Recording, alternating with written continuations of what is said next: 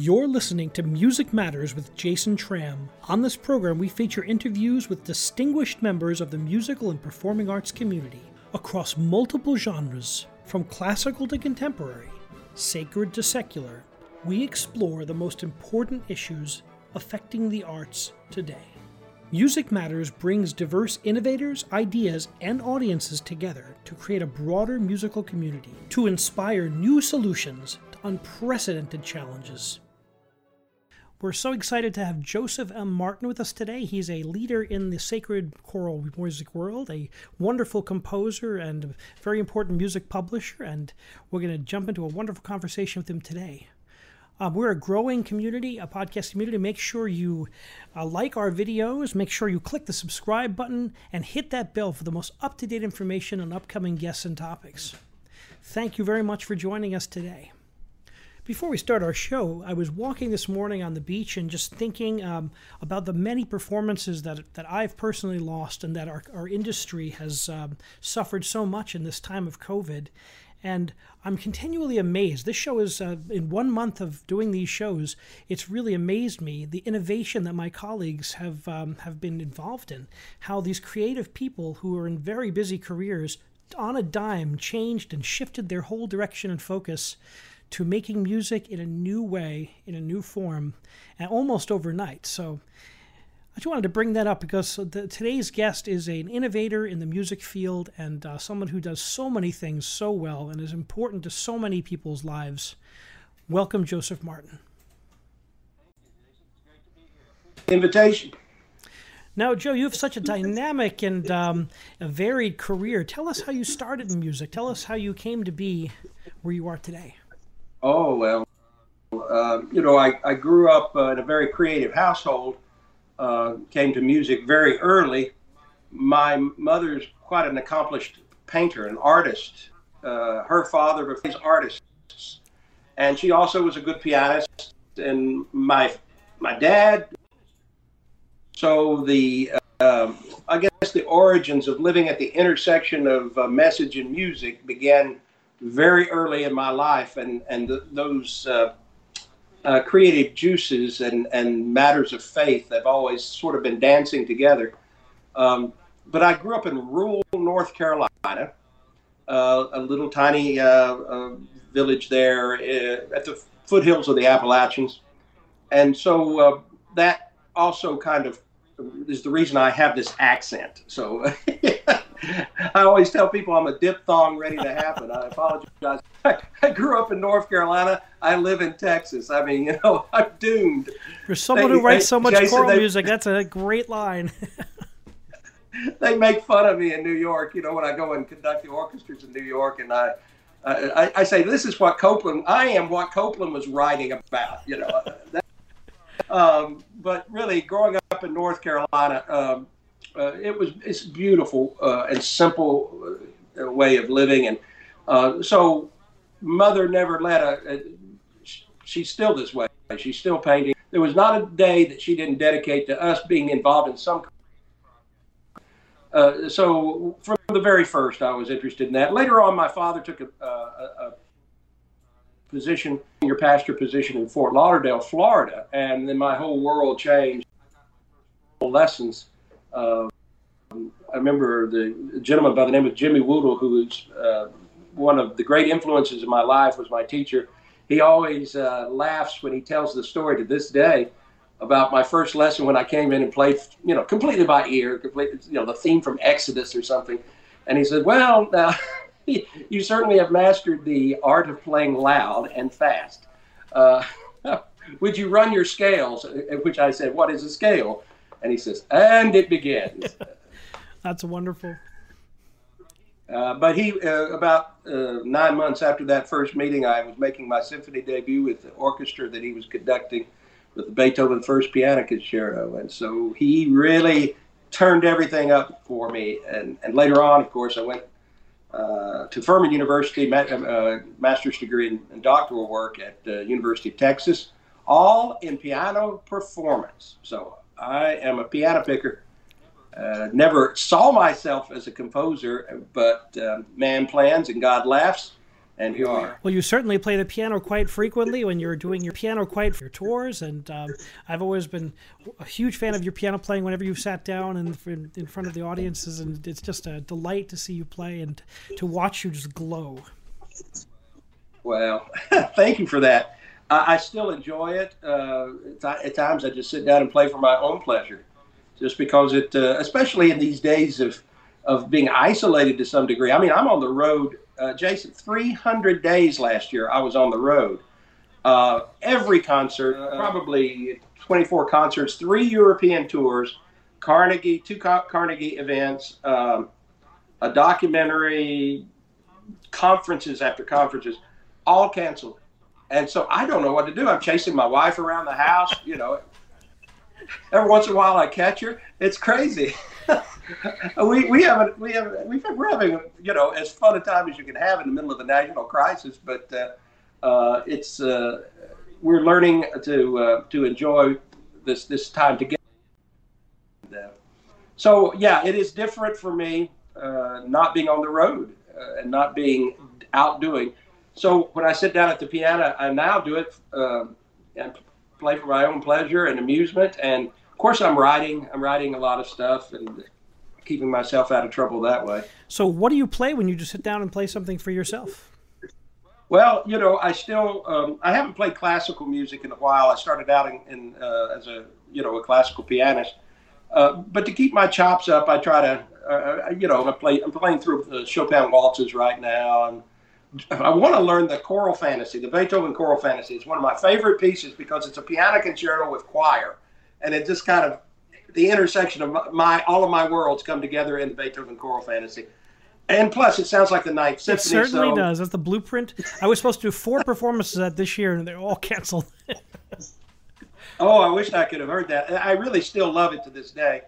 And so, um, uh, anyway, I, I piddle around with that and try to keep the fingers in shape for when this thing lifts and we're able to get back out and do what we were born to do. So has this uh, time has this time been a time of compositional uh, fertile ground for you? Well, you know, I write as a ritual. It's a, it's uh, I feel it's my calling in life. When I finally uh, settled in on uh, you know what I was what what has been my career, at peace with that, and uh, I so I write every day. I, whether I'm on the road or not, it's uh, I get I, I, rise early, and as a ritual, I compose every day. So uh, a little bit out of your sight line here is a, piano, uh, which is uh, top, the top of it's just covered with new compositions uh, that I've been composing and projects I'm working on, uh, people I'm editing because I'm you know at a at a publishing company, and so we're still moving forward with projects for the future even if that future is not right around the corner. Uh, we we we want to be prepared uh, as best we can be to meet the need when that uh, when that arises. We have our first question from the audience. Uh, Eve from New York City asks, um, "How do you find inspiration when you write? How do you um, how do you plan what pieces you write? How do you uh, find the texts?" So, give us some background on that. Well, you know, uh, a lot of my text that was something that a lot of people didn't want me to do because there's a little bit of a prejudice against composers writing their own texts, uh, and I, I for good reason as well. Uh, but I started writing uh, my own text a while back, um, maybe 20 years ago, and I have over a thousand texts, and not all of them do I set, but other composers as well. Uh, and I just there's songs everywhere. They're just around you. And you see something. Uh, when I wrote um, one of my most successful pieces, Song for the Unsung Hero, uh, which is performed a lot on, at national events and such. I wrote that after 9 11. I heard a news broadcaster say there's so many unsung heroes who are first responders. And I went, why are they unsung? I write, I write vocal music. They, you know, and then from that moment came the, the, uh, the chorus of that, uh, that song. Uh, but I, I, look all around and I've written a lot of texts just um, based on how I, they're kind of the diary of what I'm going through. Uh, I just finished a, a, a, a, text here. As a matter of fact, it's called a prayer for healing, and it just because I, I, wanted to say something to the people I interacted with, and uh, I'm setting it to music right now. It's, it's almost finished, but it's it's just a simple prayer for what we're going through. Uh, can I Please read? do. Okay, it's called a prayer for for healing. For the healing of the world, Lord, we lift a fragile prayer. Come revealing from the hurt a purpose in our great despair in the shadows of this time, let us see your great design. For the reason and the rhyme, Lord, we pray to you. For the healing of this wrong, Lord, we whisper in the night. We are listening for your song, sing until the morning light. In this silence, help us hear words of hope and promise clear. Teach us not to live in fear. Lord, we reach to you. For the healing of our hearts, Lord, we seek your touch of grace. Let your work of mercy start. Help us find our hiding place. Humbly, Lord, we lift our cry. Wounded sparrows seeking sky. Teach us once again to fly. Lord, we call to you, we reach to you, Lord, we pray to you. Oh, such beautiful thoughts and a powerful prayer for this time. Well, thanks for asking about that. And, and I, I, uh, J. Paul Williams, the late great J. Paul Williams, that I wrote three or four hundred pieces together. Uh, Who are the brave is his text, uh, which uh, is just an amazing, uh, amazing work. And so, his uh, concept, because he was a choral musician, of how to write a text, not just for the page, or for the silent reader, like good poetry is, choral lyric, a different animal. And he taught me that. He taught me to make sure that as you are speaking your truth through the words, that you also considered the vowels and the, the rises and the falls and the, the way of the of the mouth and breathing and all of that. And it made me, you know, it's a little bit like swimming with handcuffs on sometimes uh, because you have a limited uh, uh, some limitations there. Uh, yeah, I, I, do also like classic poetry, and I love hymnody, and and, uh, and I spend I just write all the time. Just. How many hours a day do you spend composing? If you had to just spitball it. Oh, I'd say eight hours at least. Eight hours a day composing. Yeah, I get up at four o'clock. I get up at four o'clock, and so I've got before the phone before I have to be at my day job uh, I've already written about four or five hours, and then uh, after dinner, I usually uh, spend that time, uh, you know, in some kind of craftsmanship of what I've done earlier in the day. So yeah, and and that's seven days a week. I, have never, I have literally thousands of un, you know, unpublished manuscripts around this office and, and just and in the garage is file cabinets full. What is your published catalog up to these days? If you had to guess. About 20, about 2,500 copies of uh, octavos and cantatas and piano materials primarily. I have a few other specialty items, but uh, those are where I spend most of my my time. And I write under 10 different names. You know, I have to I have to keep them alive. Uh, so I have 10 nom de plumes because they, they told me in the early days they said you, you, you write too much. You can, you're going to publish too much. Your name will get saturated and lose its value. And of course, it has. Uh, you know, another Martin piece to line your birdcage with.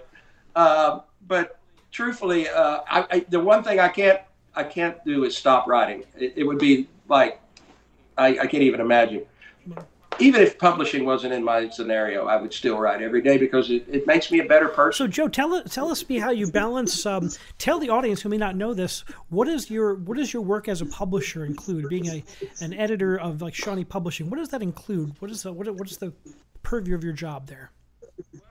Well, I started about 30 years ago with Shawnee Press uh, as a, in, in, marketing. Uh, that's another one of my interests. I, I enjoy uh, the marketing side of things. I really do. Uh, uh, tip, I always think of it this way, Jason. It's a little formula I came up with that I, I try to do because uh, you know, my job is my calling. It's also my my living, and it's my my passion. So I always say it's the balance between uh, ministry, artistry, and industry. And so I try to keep my life working together and keep them out of conflict with each other as much as possible. They don't have to be mutually exclusive. It's a challenge to exclusive. It's a challenge. Artistry and industry from not duking it out, you know, in the in the philosophical arena. Uh, but that is what I do. I try to get those three things uh, moving in synchronization uh, with Shawnee Press and with Hal Leonard. Uh, I'm director of church publications for Hal Leonard and, and Shawnee.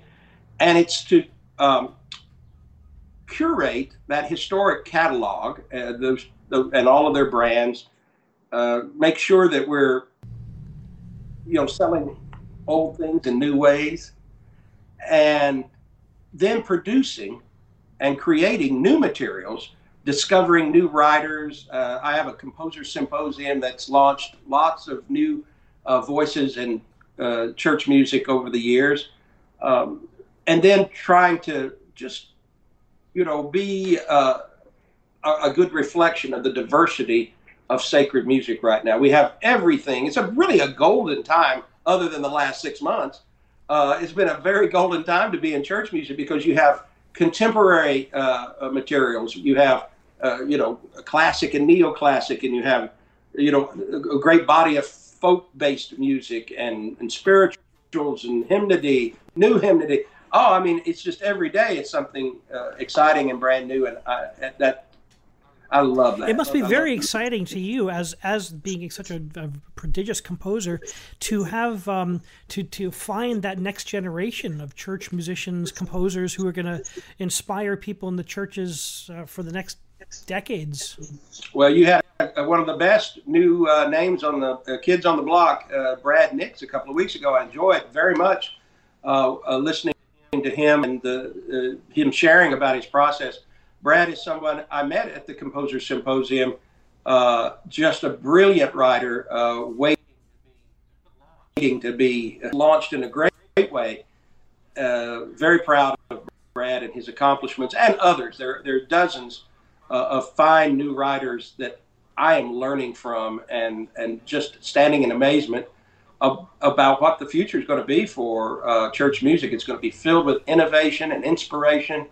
Uh, and I'm absolutely confident the best days are ahead for us uh, as uh, we navigate these unusual waters right now. It may seem very uh, turbulent and, and uh, we're tempest tossed, if you will, but I assure you that you know once the the curtain lifts on this uh, troubled time, there's going to be such a, a, rebirth of creativity and performances and audiences just wanting to express how this whole thing has impacted their lives and uh, you know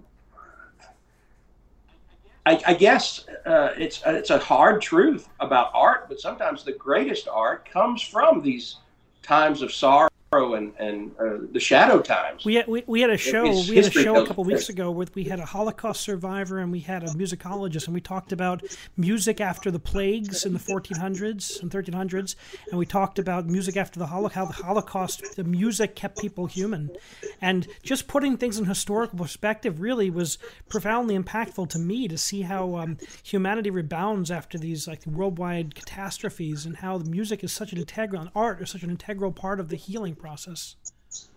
Uh, one of the when we were at the composer, a lot of these young uh, writers come in, you know, interested in publication, but we uh, we allow for every part of the journey to be there. I want somebody who's written their first text, their first poem, their first uh, song. I want them to be there side by side with somebody's got hundred pieces in print. You know that that that's what gets me going.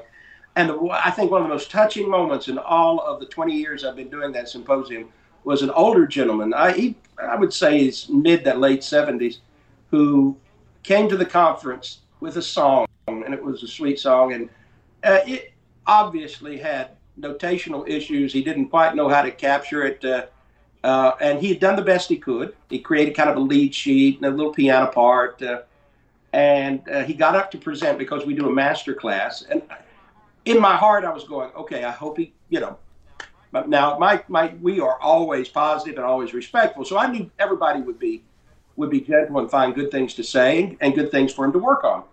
A good balance of that. But when he got up, he said, I, I, I have to sing this song because I know I haven't got it right. I was hoping that when I came here, you all would teach me how to capture this uh, on paper. And uh, we all shook our heads. He said, But I, I want to sing it for you, and then you can help me. I wrote this song for my wife. She passed away last year.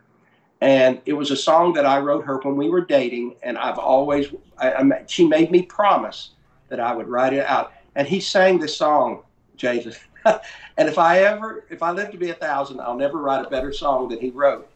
And it had nothing to do with the technical aspects of it or even the you know, the simple poetry, uh, you know, but it transcended analysis. And everybody in that room was, you know, I told him you should get paid by the tear because it was that so moving. M- music can help us heal ourselves. It can help us reach out to others with a message of hope, of thanksgiving, of victory. Uh, all of the great uh, experiences of our life, music is the uh, you know, the exclamation point of it all, in my opinion. Uh, so I'm anxious to make it through this time uh, with safety and caution, but also to, to be around to experience the crescendo that's going to come. Uh, well, we all have wounded alleluias right now. And once those wounded alleluias are set free, my friend, can you imagine what that's going to be like? Uh, we have a question from a Dennis from Ohio asks, um, how, what are your recommendations for a young composer with ambitions to write for the church? Come to my symposium. how do we find information about that? It's uh, called the. We, we have a Facebook page. It's called the Composer Symposium, and just request membership, and we'll make sure you get in there. But uh, in all seriousness, uh, uh study my, my first thing and, and my lesson number one with any uh, of the symposium folk is to study the catalogs that you most feel be a good match with your styles your um, beliefs the things that you want to say musically and spiritually find um, companions. Who are you who are you uh, using in your own worship um, moments and uh, your church? Uh, where do you see you fitting into that? And study those styles just like you would study a Beethoven score. I mean, with seriousness and find out uh, there are, you know, theorems. There's pedagogy. There, there, every, there, everything that's present in uh, what you uh, would expect of a great work of art from yesteryear. those are present in in good sacred music now, and um, that's the kind of preparatory work you can do as you write. Um, I also like to say uh, study the church year because a lot of a publishing cycle is based on electionary concerns and, and, needs of the church because we are an industry. We have to meet needs. Uh, it's not enough that I pour my pain into my pen onto a page. I have to write it in such a way that other people's pain can connect with that and find healing and hope and, and peace. Uh, so uh, I try to um, balance them and remind them that uh, we write uh, from ministry and artistry. Those two things are you have to have them both. Uh, and sometimes that means bending a little bit this way or bending a little bit that way. Uh, now, when we craft art music or mar- uh, classical forms, more artful things like that, and we write for the concert hall, wow, we don't have, you know, we have our own other set of parameters that we have to fit into, you know, based on uh, whatever the setting is. Uh, so prepare yourself that way uh, before you start submitting and i'm glad to help you any way i can. If you just send me a message and i'll uh, walk you through the protocols of, of uh, you know presenting your music to publishers and things like that. And there's some great publishers around the country not just ours. Uh, we have an independent editorial board that makes their selections. But uh, there's a great time. Right now now's the time to become a better composer, not to become a more published composer, because a lot of the houses are in a holding pattern until uh, the need for music returns. Uh, in many areas, you know, Jason, in California, it's a, kind of a law you can't sing right now. Now that is okay. I mean, I'm. I don't want to get political at all. But if four months ago, if I told you that marijuana would be essential and singing would be illegal, you would tell me I was crazy. But that's the case. well, know? we certainly um, you came to Ocean Grove uh, twice now, and uh, you've seen our choir festival. We've this is our 66th annual this year. If you would have told me that, um, if you tell me singing is dangerous, if we have a thousand singers on the stage and four thousand in the audience, that would be a weapon of mass destruction by today's standards. it surely would be. I mean, that's surely at least what we've been uh, been told, and and you know, uh, I smarter people have made those analyses and and you're right. Uh, you know, a place dedicated to wellness, spiritual wellness. Let me tell you, Jason, the one thing that you did for me is invite me there. I don't know how many are out there, but when they started singing, uh, Holy, Holy, Holy, and great is thy faithfulness that evening, I sit there and it hit, it parted my hair. I am telling you, I, I just could, could not I can't describe it. To this day, I can't describe it. And then, of course, there's 800, 900 voice choir. And uh, there's a great picture that somebody captured. I use it in my website where I, I, I, think we were doing my piece called Our God is God. And the last statement is, Our God is God. And the picture is me you know. It's a great picture. That's a great picture. Oh my word! I was standing up on the platform like I, watching you just light up that audience and light up that choir. Joe, your energy is just so contagious, and um, such a blessing to have met you there. And uh, thank you to uh, Reverend Ronald Cadmus for putting us in touch because it was certainly in live. It's certainly given me so much pleasure to get to know you and to experience your art firsthand. Well, you guys are awesome, and you're doing a great work up there. So many people are touched by the ministry of that that, that special place. Thank you for being a caretaker and a keeper of the song because that's important. And I, I can't wait until I t- I've been bragging on it all year for Brad because I knew Brad was going to be there. I said, Brad, wait until you hear the, the hymn sing. Wait until you hear the organ and that choir sing your piece. I said, you're going to come back and you're just going to have, you know, you're going to be glowing. And then, and then we, oh, they got canceled on him. So but Brad, oh, Brad and I talked about this on the show, and uh, I, I talked to Brad, and Brad's gonna. This is the first time in our 151 year tradition at Ocean Grove, we're gonna have a virtual choir festival this year with five anthems. One of them being the premiere of his piece.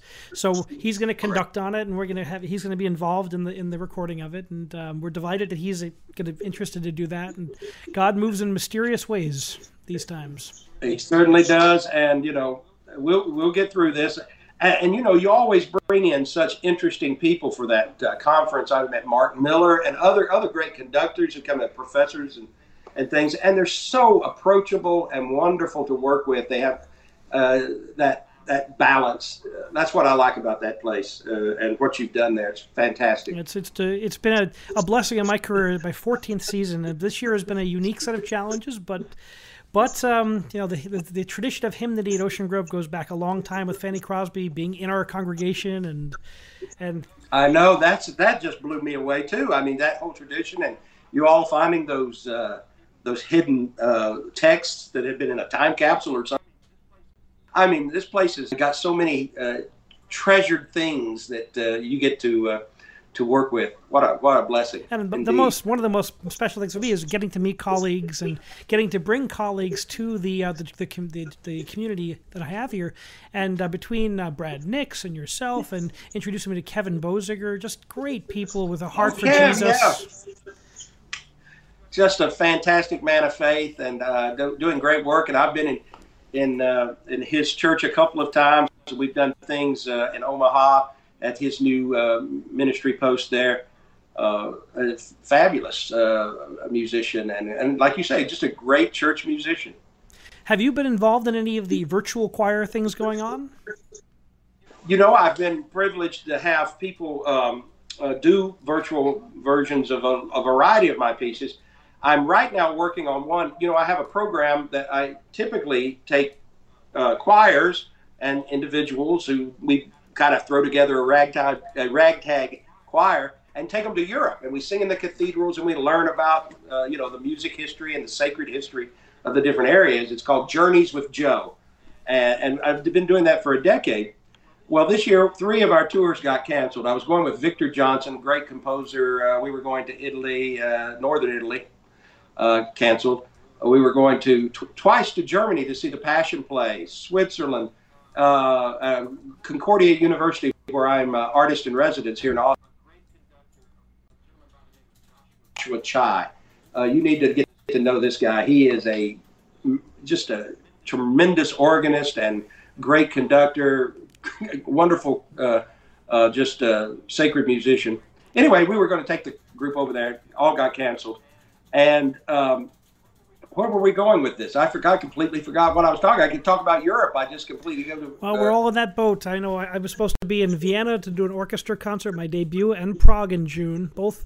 I saw that. And um, a tour in Scotland and uh, England. But you know, life is what it is, and we uh, we adjust and we recalibrate and we come forward. Tell us about the show that you started. You got a show tonight, actually. Oh yeah. After this, I, I you know, I, I, I, get my makeup touched up and, uh, you know, run a comb through my hair, put slap on a little rouge, and I do a show called Worship Songs Live, and I do mine on Zoom, so people sign up for it. We've been eh, we've been averaging uh, 200, 300 people uh, signing up each week, and I bring in like you're doing here. I bring in uh, composers, and we talk and play a little music, and we, uh, ask them how they've been doing. I, I have a cat uh, has its own episode uh, every week. It's, it's, his name is Smokey. Uh, her name is Smokey.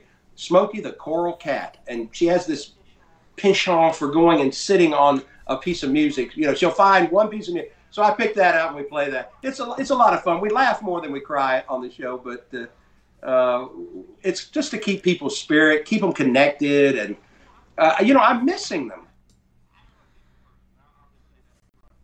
We, we couldn't tell that.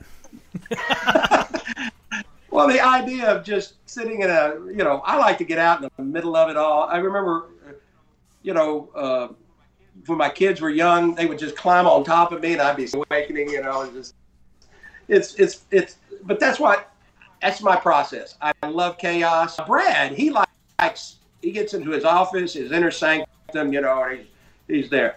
But for me, the the chaos is what I feed off of. And um, anyway, it's um, it's it's been quite a quite a quite a challenge. We have so many so many things that have, have changed with that. But I, I do like uh, do like a lot of activity, and I'm missing the people going out at the conferences. I do 20, 25 conferences a year. I, I own 12 of them because I didn't have enough of them that other people own, so I just started 12 more to keep me busy. And just to see, some of them I have personal histories with now 30 years. Being old is cool sometimes. You, you have a 30 years of, of relationship with this fellow musician and you see him once a year but it's like a homecoming you know I'm sure it's that way with you at, at, at, at the tabernacle, you know. So yeah, it's a things uh, the, the, the, treasured relationships with our colleagues and the people we serve. That's one of the big problems these days is maintaining our sense of community with our with our people, and um, that's one thing I can say. I'm glad I'm doing virtual projects. I'm glad I'm to get to see people, and I have a Zoom rehearsal with my choir to work on choir festival music tonight. I have 60 to 70 people on there to get together, and we Zoom. Wow. Well, don't you think that after all this is over, the, the uh, virtual uh, tools that we have developed during this time out of necessity will become uh, an extension of what we're able to do through uh, teaching? And uh, I mean, I've already thought about this, uh, and it, it occurred to me, you know, people do my, I've done 60 cantatas. And each year I, I put out an Easter cantata, Christmas cantata typically. And I thought, why is it that when we sell a book, that that's it? My no, but I'm alive. They're alive. They're putting the music together. So if somebody wants to do my cantata this year, I, if until I can't do it, I'm going to meet with that choir virtually, and we're going to walk through that cantata. I don't care if they're in uh, Korea, wherever they are. I'm, I, I just love seeing people that light bulb go off and that look in their faces. They're singing. Virtual choir is not real choir. I don't don't pretend that it is. It's a different thing though. It's a, an amalgamation of film of uh, this new digital media and and music, it, something might emerge from this. Well, there are elements that are that very new. pedagogically sound. When people have to listen to themselves, they have to really focus on their intervals. They hear every imperfection. You're recording with your phone. It's not a high quality. You know, it's not a high uh, recording device. It's not a uh, high fidelity high fidelity recording device. But it's it's really forces you to work on your own, as a soloist. You become a soloist, and we miss the the, the, the, the public part, the the human part, the uh, the ensemble part of what makes makes music so special. But but it is something in the meantime that's safe and healthy, and we can stay. You know, we can stay and. It's what we have, and, and, and I look at it as an opportunity rather than a you know a replacement for anything. Uh, I, I remembered what I was going to say. Now you were asking me about virtual choirs. I'm doing a reunion virtual choir uh, from my journeys with Joe.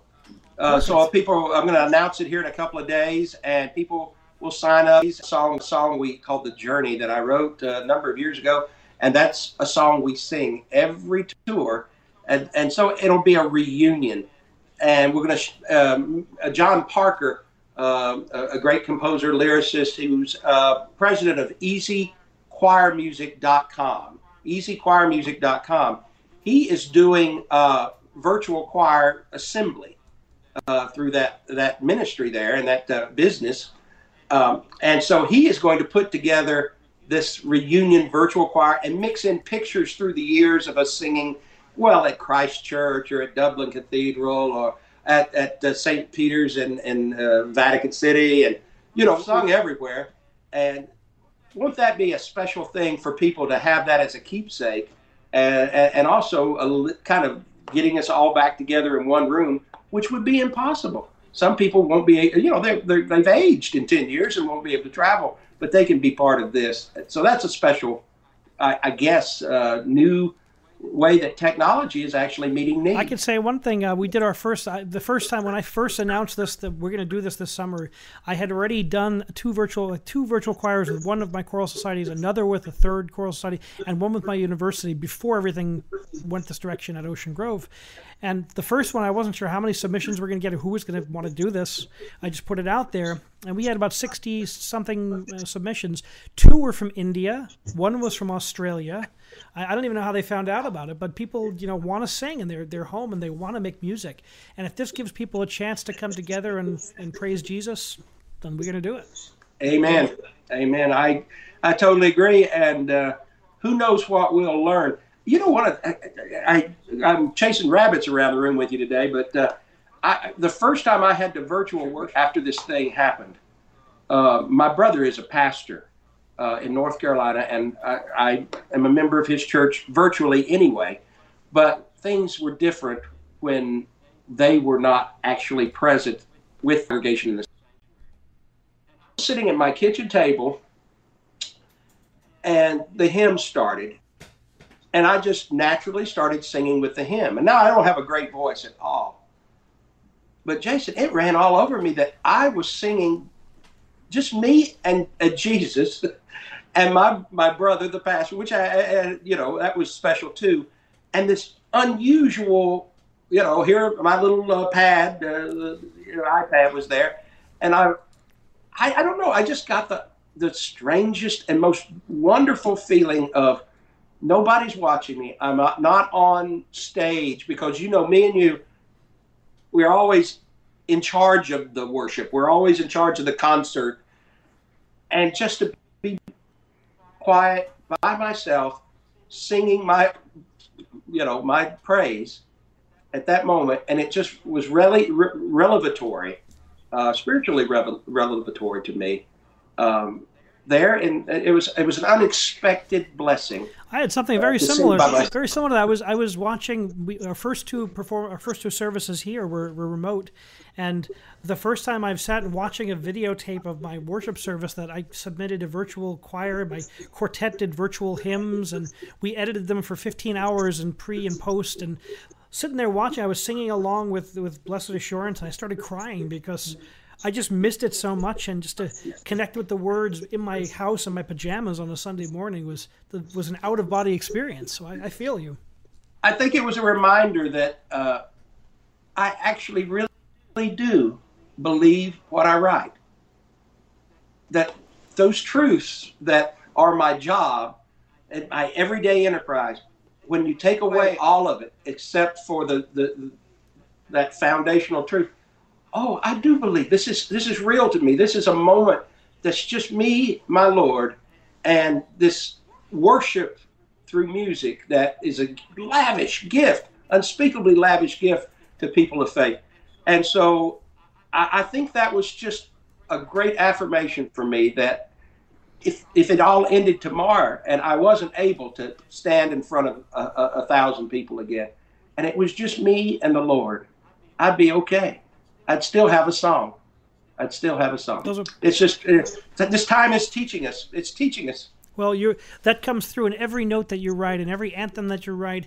Um, whether whenever I hear your music sung by a small church choir or sung by a university choir, they always it never it's always inspired, and that comes through in everything. And to hear you say those words is very powerful indeed.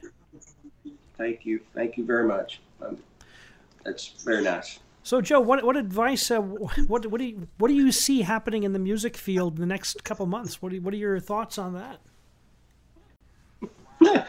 uh, yeah, if I answer that, I would. I, would ask for a raise. I I I think it's what we will make of it. Uh, I see that there is no predictability. It could end uh, very quickly. Uh, you know, things could could become better and it'll take a little recovery time. I mean, I'm praying for Christmas music. I am totally praying for Christmas. I can't imagine a Christmas without music. Uh, but if that doesn't happen, uh, you know, I think that we will will use this time in a, in a way that will expand our, our, our understanding, like we've been expressing here. Uh, I think uh, publishing companies like mine will begin to uh, to really understand the potential of digital publications and di- uh, digital outreach. We're uh, right now in the middle of trying to uh, kind of create digital catalogs and search engines and things that will help people when this time ends that, that we haven't reached out that way. It's been, you know, traditional mail. I used to tell people the only people making making money in the music business is, uh, you know, UPS because we it's like the Victoria Secret catalog used to be. You know? We mail things and uh, uh, but now digital allows us to speak uh, further and uh, and assist people in a more dramatic way. As I said before, I'm trying to understand how I can be a better assistant to music directors everywhere. I right now I'm on the road 300 days a year and I speak to you know 50 choirs in one night. Tonight I could be speaking to you know countless. There's no limit to how many uh, directors I could speak to and uh, programs I could um, try to help. You know, uh, or they could bless me. That's the whole thing. It's a uh, it's an amazing uh, potential, and I think the next six months are going to be pivotal for publishers, for church ministries. I talked to my brother about this, and he said, you know, we'll always now have a virtual component to our worship, even when we return to live worship, um, we're going to give quality time to developing this outreach. It's it's so evident, and I think the publishers will reflect that as well. Programs like well, this. Well, thank you so much for joining us. Um, it's a, been an absolute privilege and a pleasure to have you here today, and continue blessings on your work and your writing and everything you do. And uh, let's not be strangers. I hope we see each other in person before long. Well, thank you so much. It's uh, I'm grateful for the work you're doing and for the outreach you're doing through this program and all of your other work. And uh, I just uh, say to our fellow musicians out there to uh, to keep the faith. You're a keeper of the song for just keep your people positive and um, keep the song alive because this will the storm will soon be over and we will return to uh, to the work that we've been called to do and so thank you very, very much for allowing me to connect in this in this way, and uh, uh, I hope we get a chance to do it again sometime. That'd be wonderful. Thank you, Joe, and you have a great, uh, great show tonight, and look forward to talking to you soon. Happy scales to you. Thank you for joining us for Music Matters 2020. We are unique in the growing music podcast community, and we need more members, more people like yourself. So please pass, spread the word to friends and colleagues. And um, if you have an idea for an upcoming show, or if you'd like to get involved, you can uh, find us on Facebook. And you like us on Facebook, you like our videos, click to subscribe to our show, and hit that bell for the most up to date information on upcoming topics. Uh, for a complete list of upcoming shows or um, a library of past shows, you can go on my website at jasontramm.net. Again, jasontramm.net. And um, if you'd like to subscribe to us on Patreon, we have a Patreon page, and everyone gets a T-shirt that says "Music Matters," and um, that would be on Patreon.com/slash mm2020. And thank you so much for joining us. And remember, keep music alive. Good night.